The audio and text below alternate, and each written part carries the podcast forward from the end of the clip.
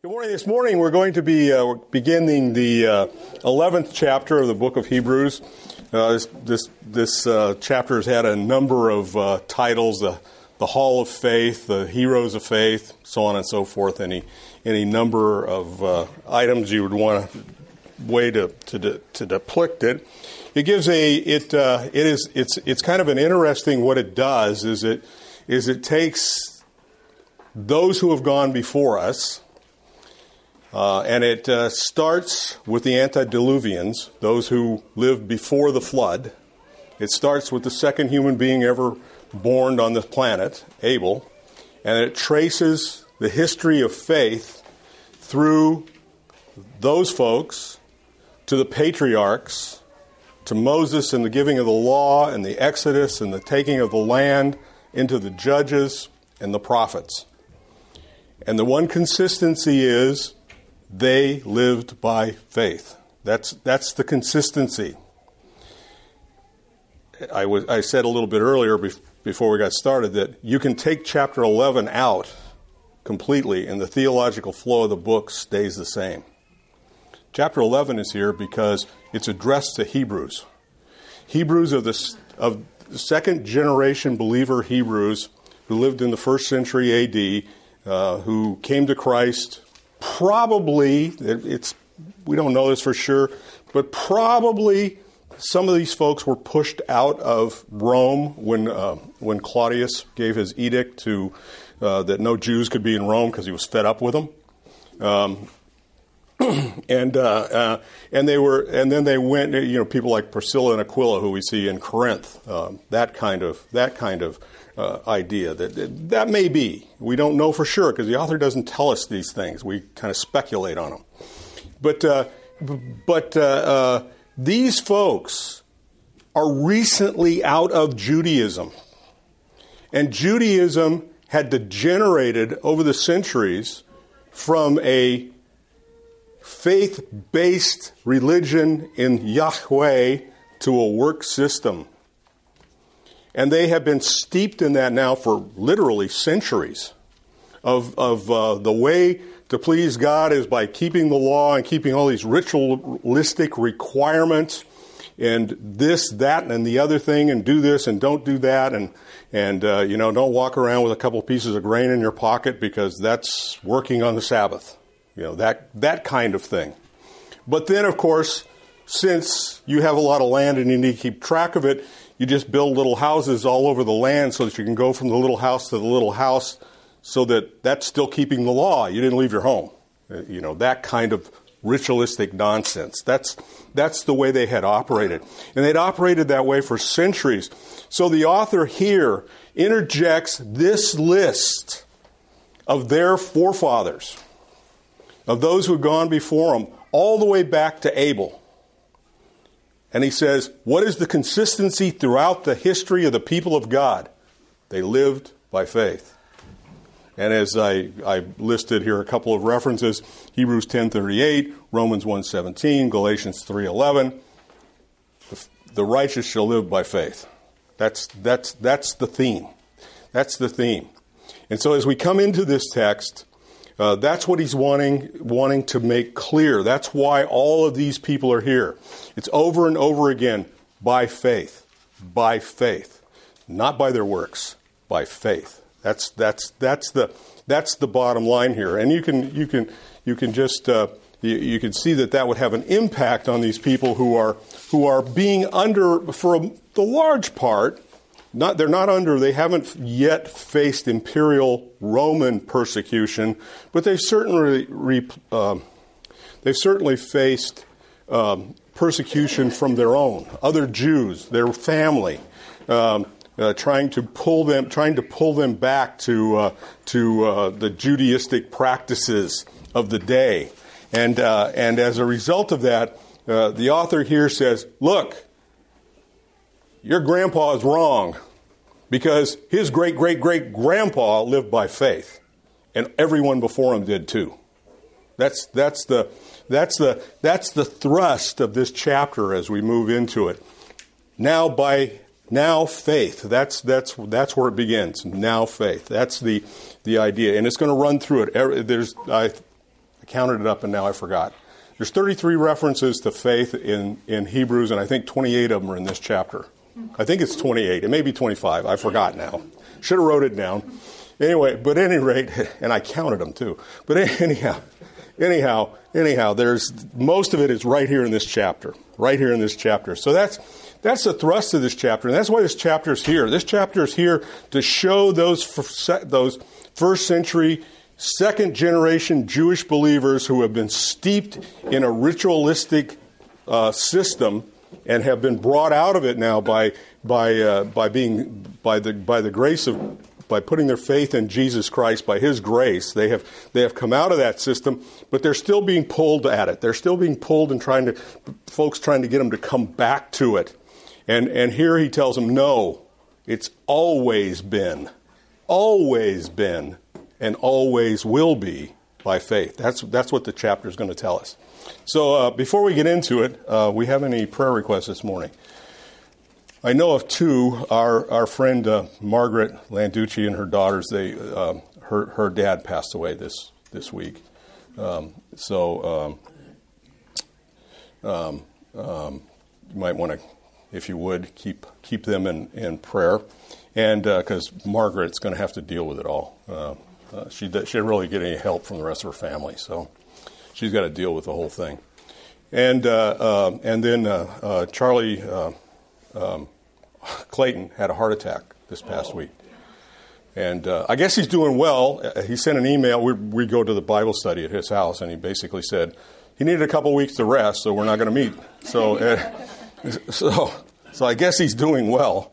But uh, but at any rate, those are two I know of that uh, we need to keep. Uh, Vanessa and the girls and her folks. Oh yeah, they're on the road now. Yeah, yeah, yeah. Mark came in last night and kind of went. Mark helped this that was very nice. And Bob. Sort of. You oversee? I had to leave. Had an emergency. Uh, Sarah's dog got lost. Oh. She loves that dog. And she got lost out of my backyard. So. Oh. we found him about five miles from our house. Ooh, wow. wow. Couldn't believe it. The dog can move. Yeah. Anything else this morning? Warren, could I ask you to open us this morning, please? Heavenly Father, we, all sorts of things happen to us during the time we're here. One thing that keeps us safe is knowing that you're in control of all of this and that you are there to help us. You sent your spirit to us. You sent your son so that we can have that eternal life. For the scriptures that you've given us to give us hope in things to come. We do ask that you be with us and open our hearts to your word. In Christ's name we pray. Amen.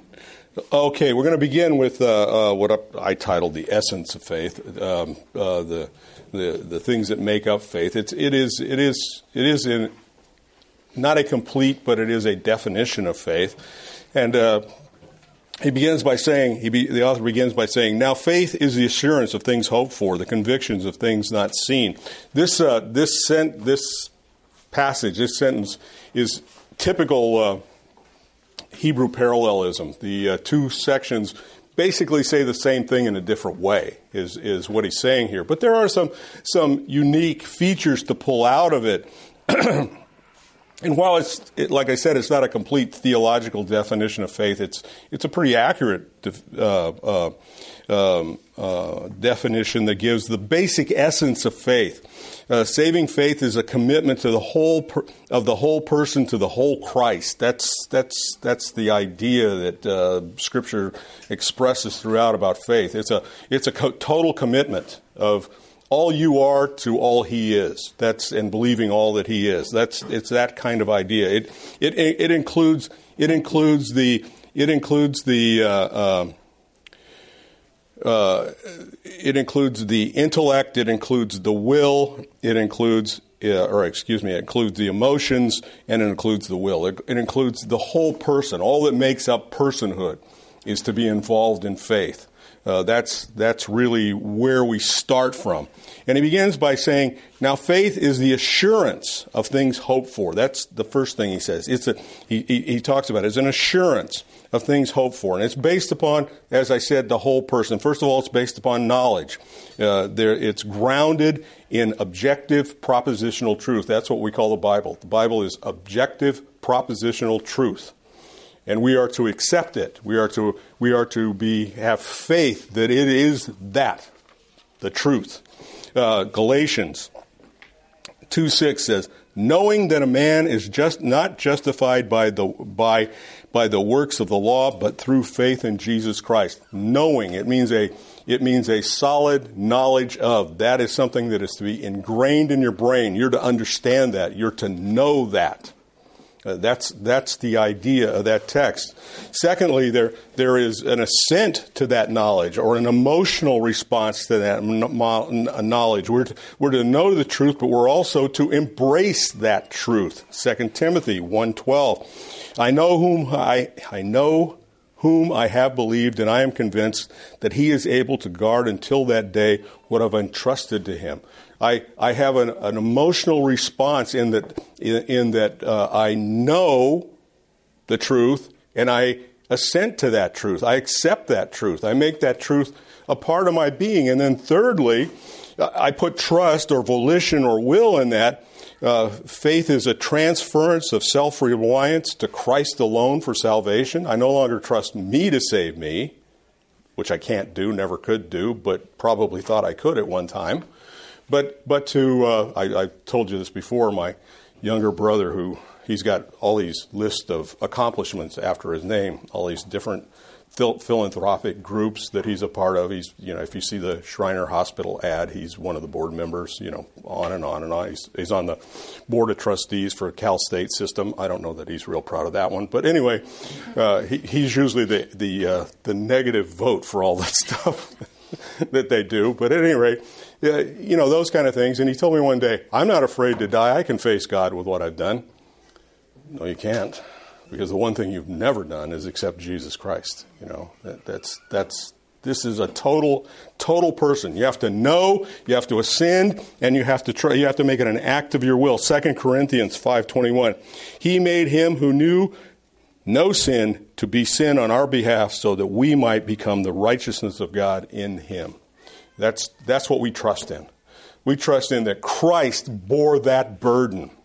Uh, this is where our faith rests. That's what we are to be assured of. That's what he's telling us. We are to be assured of that faith. Uh, we're to know it. We're to have, we, have, we are to have responded to it, and we are to put our trust wholly in it. That's, that's where our assurance comes from. He says of the, the assurance of the things, um, things hoped for.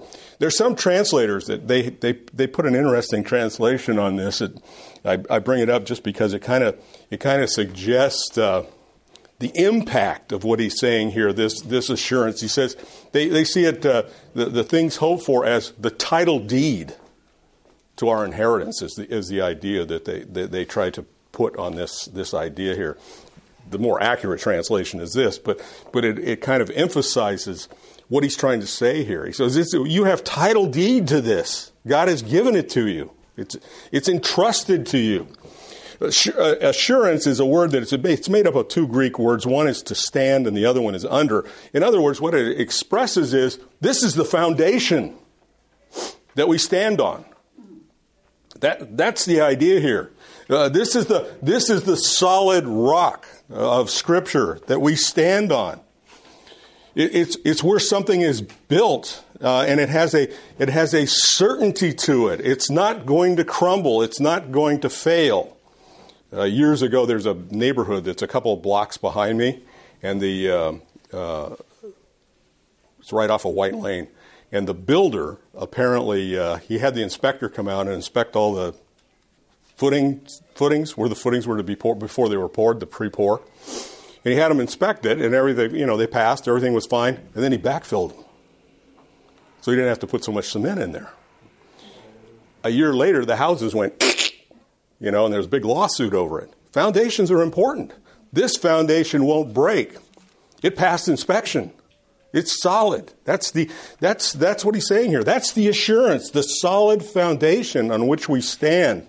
The German theologian Zachary uh, Ursinus, who was a uh, Reformation area uh, era uh, uh, theologian, Protestant theologian, in 1586, wrote, "True faith." Created in me by the Holy Spirit through the gospel is not only a knowledge that everything that God has revealed in His Word is true, but also a deep rooted assurance, excuse me, that not only others, but I too had my sins forgiven, have been made, made forever right with God, and have been granted salvation. These are gifts of sure grace earned for us by Christ. That's, that's, that's a, a, really excellent idea of this assurance. That's the assurance we have that we are right before God because of what Christ has done. That's, that's what we're assured of. That's where our foundation stands. Uh, this same word assurance is used in three in chapter in chapter three, verse fourteen. There, it's translated in the EVS. It's translated uh, uh, confidence, but it's the same Greek word. And there he wrote. And there he wrote. Uh, for we have, uh, for we have come to share in Christ if indeed we hold our original confidence firm to the end. That's, that's the confidence, the sure foundation on which we stand. The author of Hebrews expresses the idea that faith is the assurance of things that are hoped for, the things that God has promised. They're, they're a sure foundation. That's the idea that he's, he's letting us know, that he's, he's talking about here. And he says that they're hoped for. And this is expressed, this, uh, this whole uh, hope for is not a, gee, I wish this would happen. You know, it's not that kind of idea. This is an assured. That's the idea here. This is a guarantee. This is that title deed, the one, uh, the one translator is talking about. It's not something that, uh, that is uh, a pie in the sky, maybe it'll happen and maybe it won't. It's absolutely assured this hope will come to pass. It's active and it's progressive. It's related to the things that God has promised to the believer. In 10, in 1023, he wrote, he wrote, Let us hold fast to the confession of our hope without wavering, for he who promised is faithful. That's the, that's the idea here. This hope is a faithful promise that will absolutely come true. That's, that's what he's wanting to say here. John Owens wrote, All the things of present grace and future glory. That's, that's what he's talking, that's what he wrote on this text. That's what he's, that's what he's talking about here. That it's, it's, it's all those things the present grace and the future glory, it's all promised, it's all guaranteed. That's the assurance that he's talking about in this, in this text. And then in the second part of the, of the, of the uh,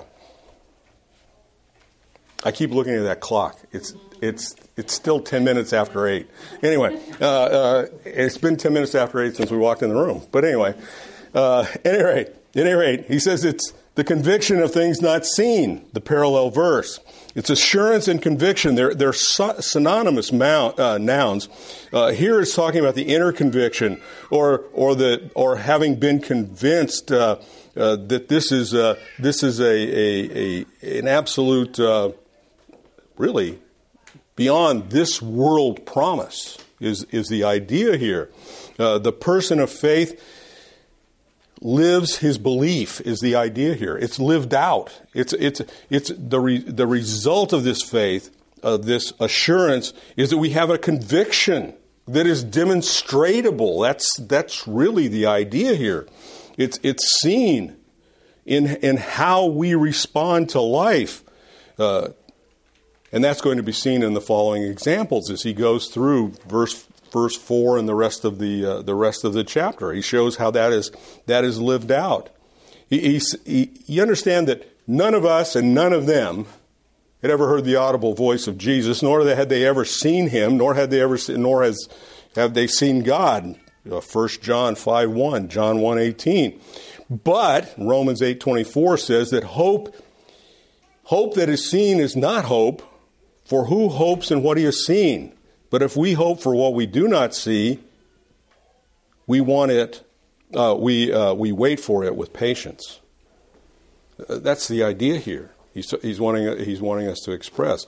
We have placed our hope in the reality of the salvation God has promised through Jesus Christ. That's, that's, that's, that's the conviction that we hold. It's a, it's a conviction that is absolutely assured, and it's a conviction that is to be lived out. That's what he's telling these folks as he begins with this. He says, Now hope is the assurance of things hoped for and the conviction of things not seen. Yeah, we haven't seen them come to reality yet, but they will because God has promised them. And we hold that both as an assurance, a solid foundation, and as a conviction, a solid conviction as well. That's that's what he's that's what he is uh, that's what he's wanting to to express, and we do that we do that with patience. Secondly, in verse two.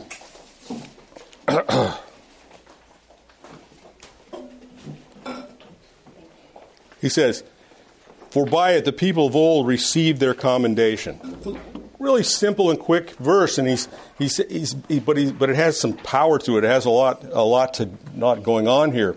Uh, by the conviction and assurance that faith provided, the people of old were, are commended. That's the first thing he says. They're, they're commended. Their faith is commended. God, in other words, here, the Holy Spirit, through the author of Hebrews, puts down this list of people, and he begins the first two. The first two, he uses the word commended, and basically it means that, that word is to be applied to all the rest of them. He just didn't keep repeating it. It, it that it you could put it over each one where it says by faith God commended. Uh, that that could be true. But he says these people of old. Uh, literally, the word is the ancients or elders. Uh, it's the same same word that's used in one one that's translated forefathers. It's pointing back to those who went before us. When he gets to verse 12, he's going to say, the cloud of witnesses.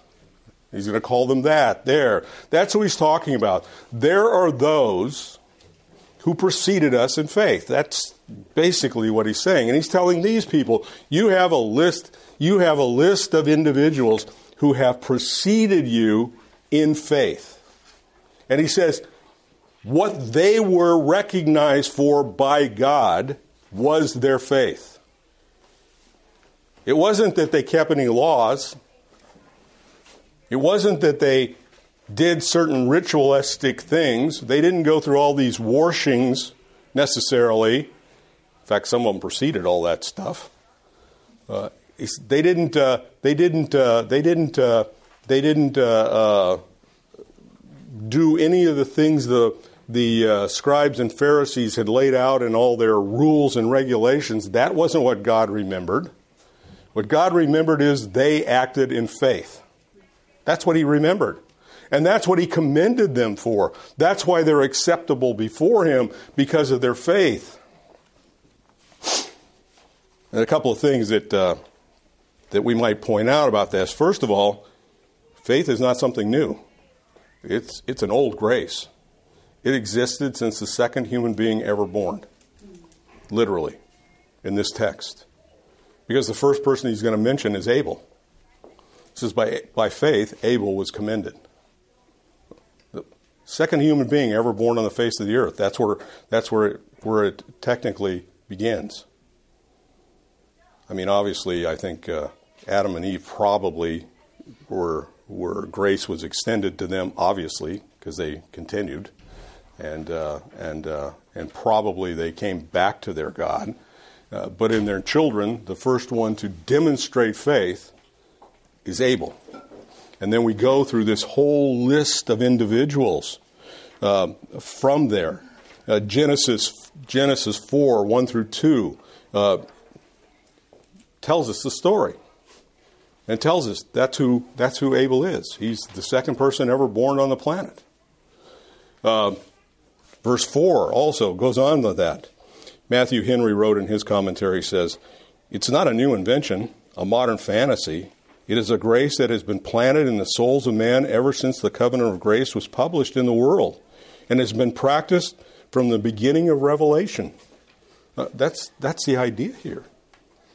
Uh, faith has always been the standard, and faith is nothing new. Faith isn't something that came with the New Testament. Faith came with the second human being ever born. That's, that's literally the idea here. Uh, four, uh, uh, verse 4 and following, it goes through them. It goes through those pre flood people. It goes to the patriarchs. It goes to the law and the Exodus and the taking of the land. It goes to the time of the judges and then through the prophets. And all of them are commended by one thing faith in each one of those verses. It doesn't talk about the deeds they did, it doesn't talk about anything that they ever accomplished. It simply says, by faith. Whatever they did, they did by faith. That's, that's, the, that's the bottom line here. Hebrews 10 38, which, which says, by my righteous one, but my righteous one shall live by faith. That's a quote from Habakkuk uh, 2 4, and we had the other verses that go with that. That's, that's the point. That's the standard by which God commends his people faith. Secondly, uh, their faith was their honor, uh, or, or, yeah, was their honor, and it reflected honor on them. I, it was an honor. Uh, God honored them because of their faith, is literally what this is saying. That's the idea of this word commend. Uh, God gives him recognition on behalf of their faith. Uh, their faith shows them, honors them to us today, and it, honor, and it was an honor to them as well that they they exercise faith.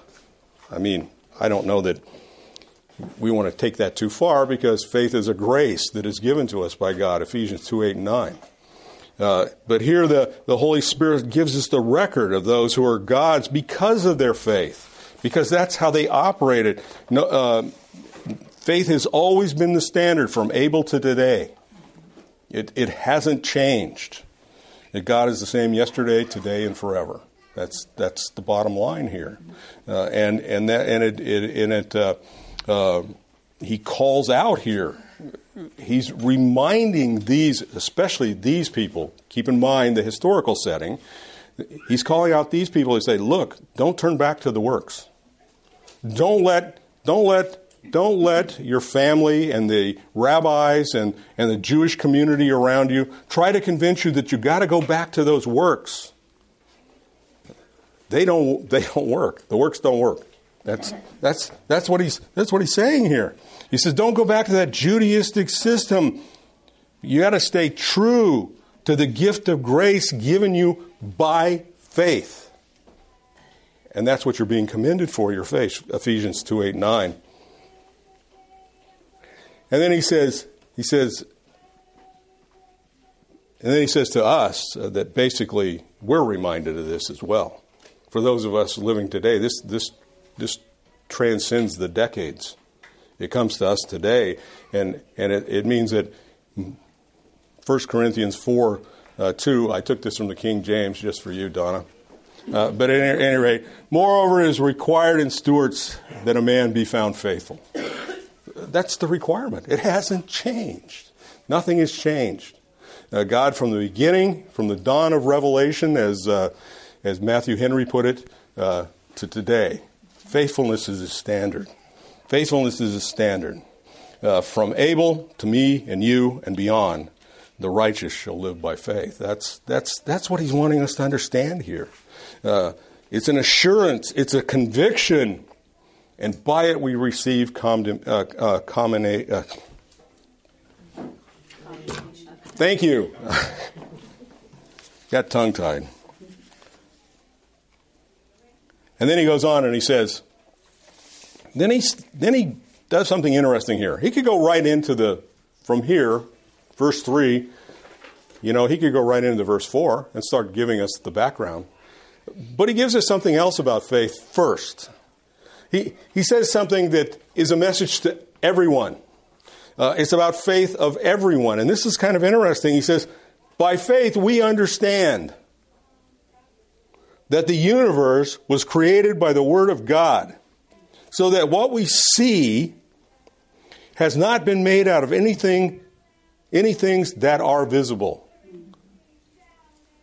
The first thing he points out is listen, if you are going to put your faith in God, the first thing you've got to do is believe He is the Creator. That's the first thing you've got to believe. You understand that a lot of what is going on in theology today that is nonsense rests with the fact that there are a whole bunch of theologians that are trying to are trying to blend what the non-believing scientific community wants to tell you about evolution, about the universe, about all these other kinds of things. And in so doing, they pervert their whole theological system. That's what happens. You know, you change one little piece of theology, and it has reflections through all the rest. You can't just take one thing and tweak it and not wind up messing up everything else. That's really, really what happens. And basically, what the author here is saying here's the beginning point. Are you going to take God at His word for the first thing He said? In the beginning, God created the heavens and the earth. Now, we believe we use the term ex nihilo, which means out of nothing, which is what this verse says. That's what it's saying here. He's saying, out of nothing, God made. So we, we come to this text, and that's the, the first thing he says. He says, uh, he says, the first thing you got to believe is what God said first. He created. He is the creator God. I, I think uh, for me here, the uh, question comes to mind that was asked by a man a long, long time ago, and probably been asked. Uh, it probably uh, should be asked to all of us from time to time. Uh, but a guy named Job got asked this question by God in chapter 38, verse 4 Where were you when I laid the foundations of the earth? I have to tell you, I don't know about you, but whenever I find myself wallowing in some kind of a pity party somewhere along the line, because of something that was just unjust and that shouldn't have happened to me. Somewhere along the line, that verse pops into my head, and I go, okay, I'm shutting up now. You know, where were you when I laid the foundations of the earth? That's, that's the question. And and he, and he, and, and, like I said, the list could have began in verse two, uh, right after verse two, but, but he doesn't. He puts this in. He says, here's the starting point. What are you going to believe? Are you going to take God at his word? Are you going to exercise faith before you go into all these people who did? Because here's the starting point. The starting point is Genesis 1 1. And, it, and that's, that's where it starts, Genesis 1 and following. I also see Romans chapter, uh, chapter 1, verse 20.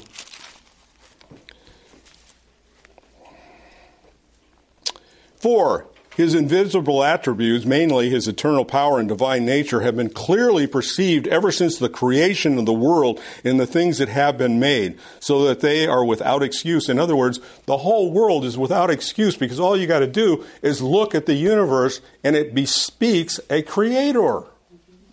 Psalms chapter 19, one of my favorite Psalms, incidentally, but uh, verses 1 through 6. The heavens declare the glory of God, and the sky above proclaims his handiwork. Day to day pour out speech, and night to night reveals knowledge. There is no speech, nor there are words whose voice is not heard. Their voice goes out through all the earth, and their words to the ends ends of the world. In them he has set a tent for the sun, which comes out like a bridegroom leaving his chambers, and like a strong man runs its course with joy. It, its, its rising is from the, uh, the ends of the heavens and it circuits to the end of them, and there is nothing hidden from its heat. And basically, what he is saying is here the general revelation of God in the creative order of things in the universe bespeak a creator. That's what he's saying here. He's saying, you know, the seasons, they follow one another. All this happened by accident. It just happened. Uh, you know, it's saying, no, God created it that way. That's, that's the beginning point.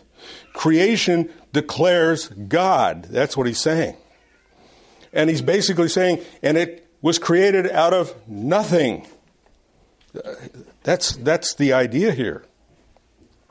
And I was talking earlier to my geologist son, who and uh, was asking him a couple of questions because I was looking up a couple of different things. You know, there there are various theories about uh, that man has offered as to how the universe came into existence. And one of the ones that stood around for a long time, and I asked him about the whole deal about what scientists call hypothesis theory, law and proof, you know, and there is no scientific proof of anything. Um, there are laws, but not proofs. Uh, hypotheses are something somebody's come up with that there's some evidence for, and a theory is something that has a whole lot more evidence for it.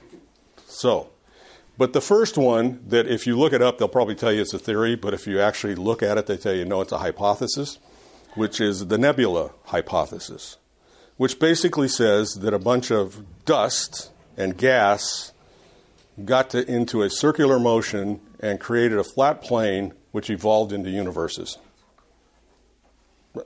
And that one existed for a long, long time. It was replaced by one that is technically a theory, which is the Big Bang Theory. Now, there are some theologians who ascribe that the Big Bang Theory, if properly understood, could fit Genesis 1 1. Because basically, what the theory says that a massive burst of energy caused the universe to come into existence. Now, I suppose, I suppose you could define God's voice as a massive blast of energy. They don't mean it that way. they mean it the universe exploded. but uh, uh, but uh, uh, but at any rate, uh, we have those those things out there floating around. And he says, but uh, what what faith causes us to understand about the world is that God created it, earth, sky, and the space, and He spoke it into existence. And there's five things I think that are kind of notable here about uh, about what the what these simple words have to say. Now, first of all, it said the world is not eternal. Actually, this is two things rolled into one. The world is not eternal and it didn't produce itself. It had a beginning, Genesis 1 and following. It has an end, Revelation 21 and following. This universe as we know it had a beginning and it has an end. It's within the framework of time. It's not eternal. And in fact, Peter goes on to tell us that it burns up. 2 Peter uh, 3, 3 7. Uh, that's that's the, the, the idea here. And secondly, it didn't produce itself.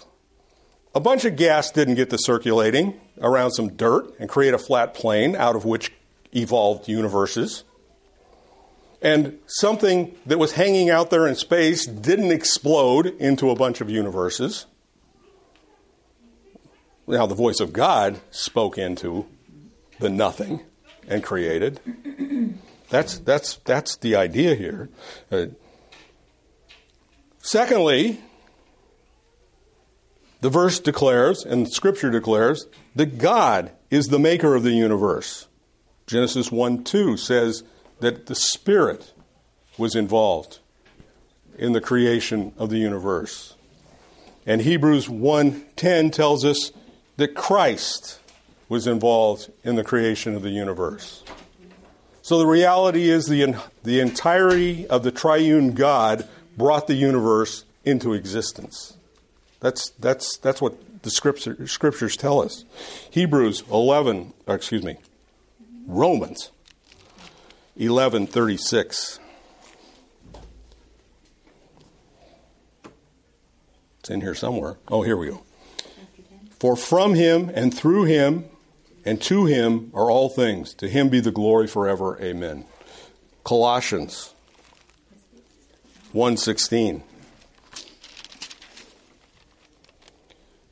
For by him all things were created in heaven and on earth, visible and invisible, whether thrones or dominions or rulers or authority, all things were created through him and for him. In this place, in this instance, it's talking about the preeminence of Christ. He's, he's the agent by which God built the universe, brought the universe into existence. So, so first of all, the universe is not eternal and it didn't produce itself.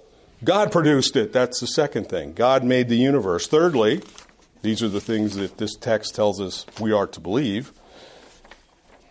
The world was created with exactness. Have you ever stopped to think if the Earth's tilt changed, we'd all be dead? If the rotation changed, we'd all be dead. If somehow we moved closer or farther from the sun, we'd all be dead.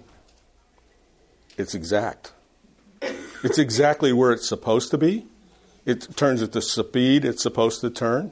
It's at the angle it's supposed to be. And all of that also produces the various seasons so that things grow.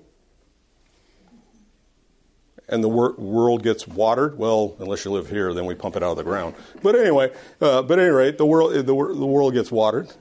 I was in, uh, I know some of you have been to Israel, but uh, when, when I was there, when we went, one of the things that really, there are a lot of things that fascinated me, but this kind of fascinated me. We went to the Dead Sea.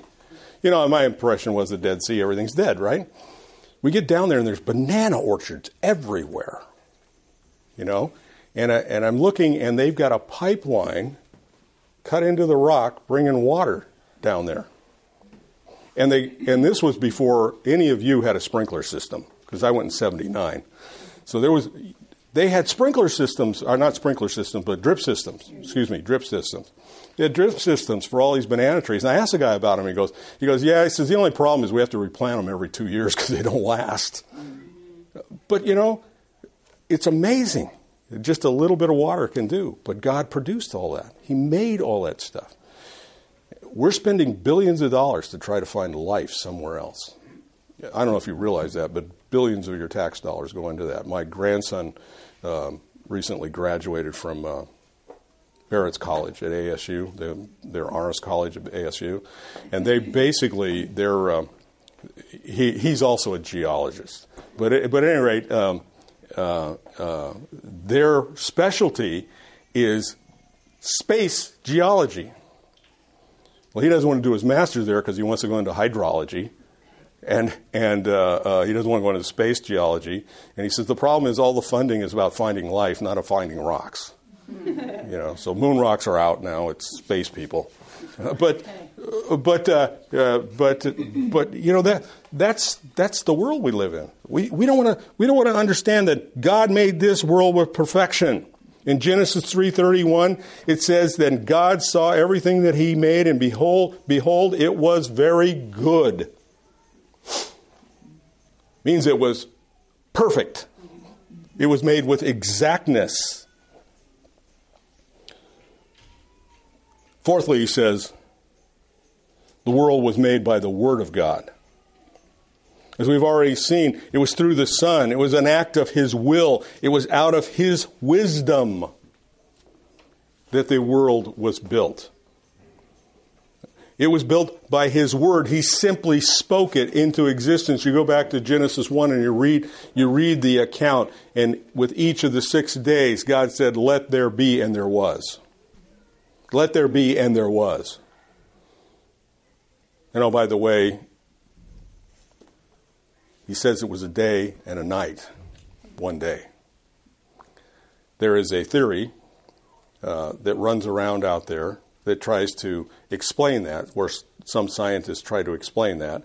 And basically, this theory is based on, on uh, and once again, it's a theory, it's not proven, you know.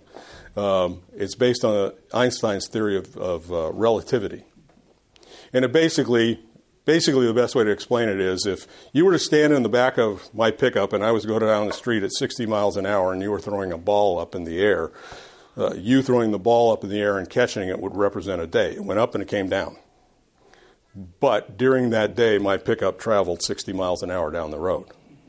So the time was much more than a day. Well, that's nonsense. Just take what God said. He did it in this amount of time. Why is it so hard to believe that a God who could call the universe into existence could do it in a 24 hour period? But nevertheless, uh, that's well, 23 hours and so many minutes, but at, any rate, whatever the exact time is, it, says God saw everything that He had made, and behold, it was very good. God spoke the world into existence.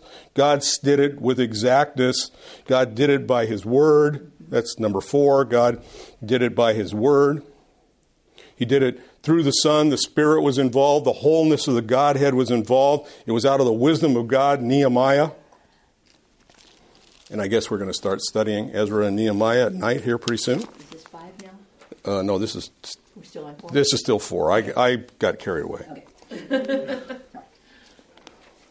Margaret, you know me for a long time. I get carried away. Just had to make.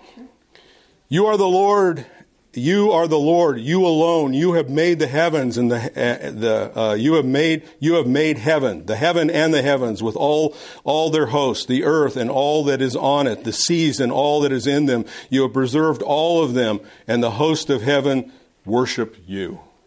That's that's the view. That's that's how we understand that the world was made. And then fifthly, here's five. Faith begins with believing God. That's, that's where it begins. Faith begins by faith we understand. That's another way of saying by faith we believe. Faith begins with believing God. It's taking God's word and believing, holding to, knowing that it is true. John 17, 17, Jesus said, Thy word is truth.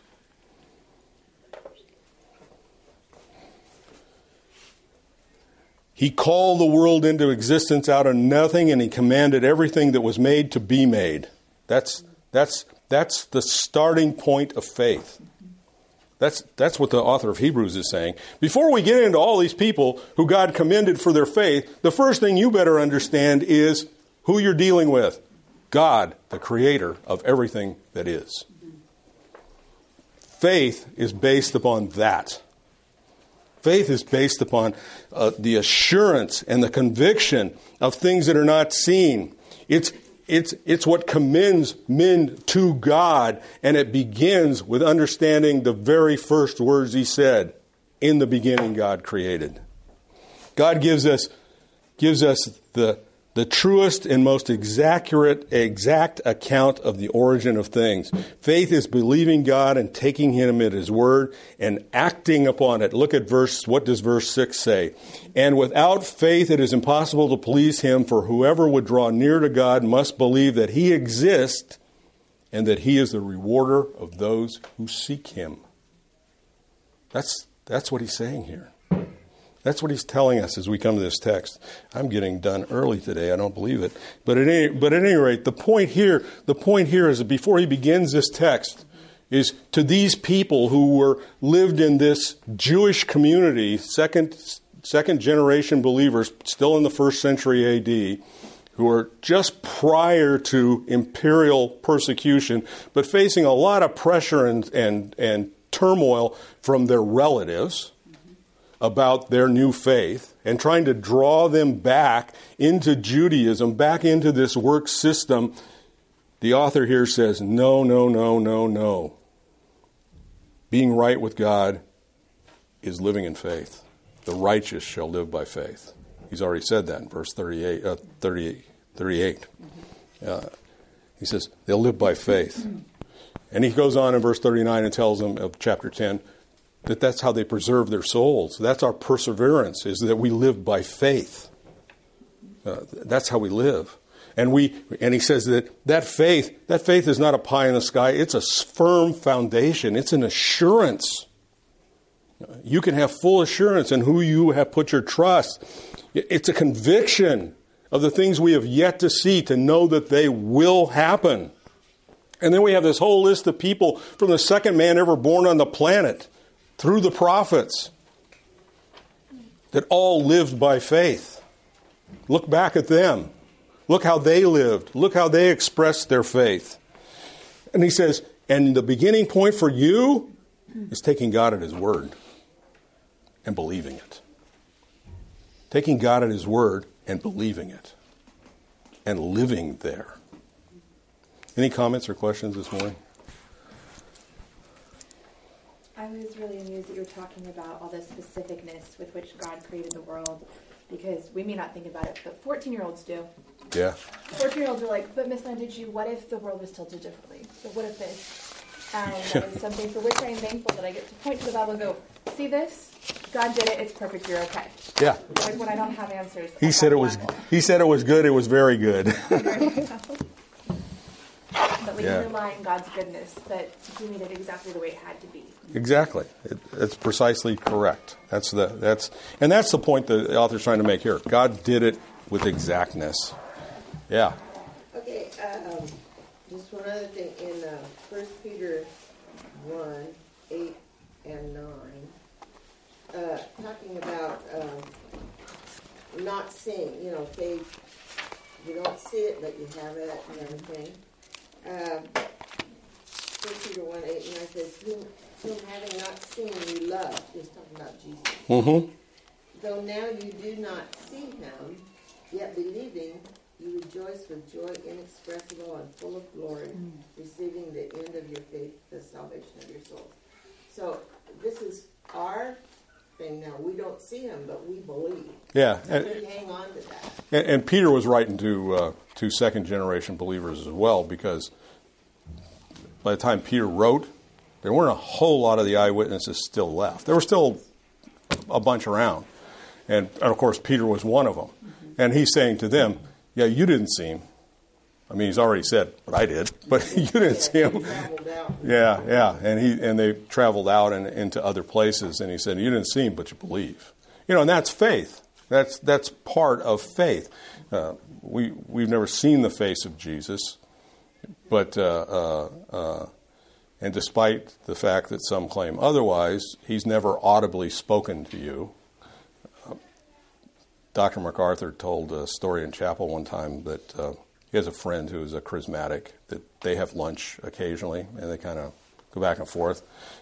I know who the guy is, but anyway, the guy told him. He said, he said they were talking one day, and he says, you know, the charismatic said this, not MacArthur. Uh, uh, just to be clear, the uh, the guy said, you know, every morning when I'm shaving, Jesus comes to the bathroom and talks to me. And he looked at MacArthur and says, You don't believe that, do you? And he says, You know, it's not a question of whether I believe it or not. My question is, what do you do when Jesus comes into your bathroom? Do you keep shaving or do you fall on your face as if you were dead? There's the question. You know, the closest human being to Jesus in his earthly ministry, when he saw him in his glory, fell on his face as if he was dead. Revelation chapter 1, John the Apostle. You know, uh, that's, that's the thing. You know, we, we believe. Uh, we believe.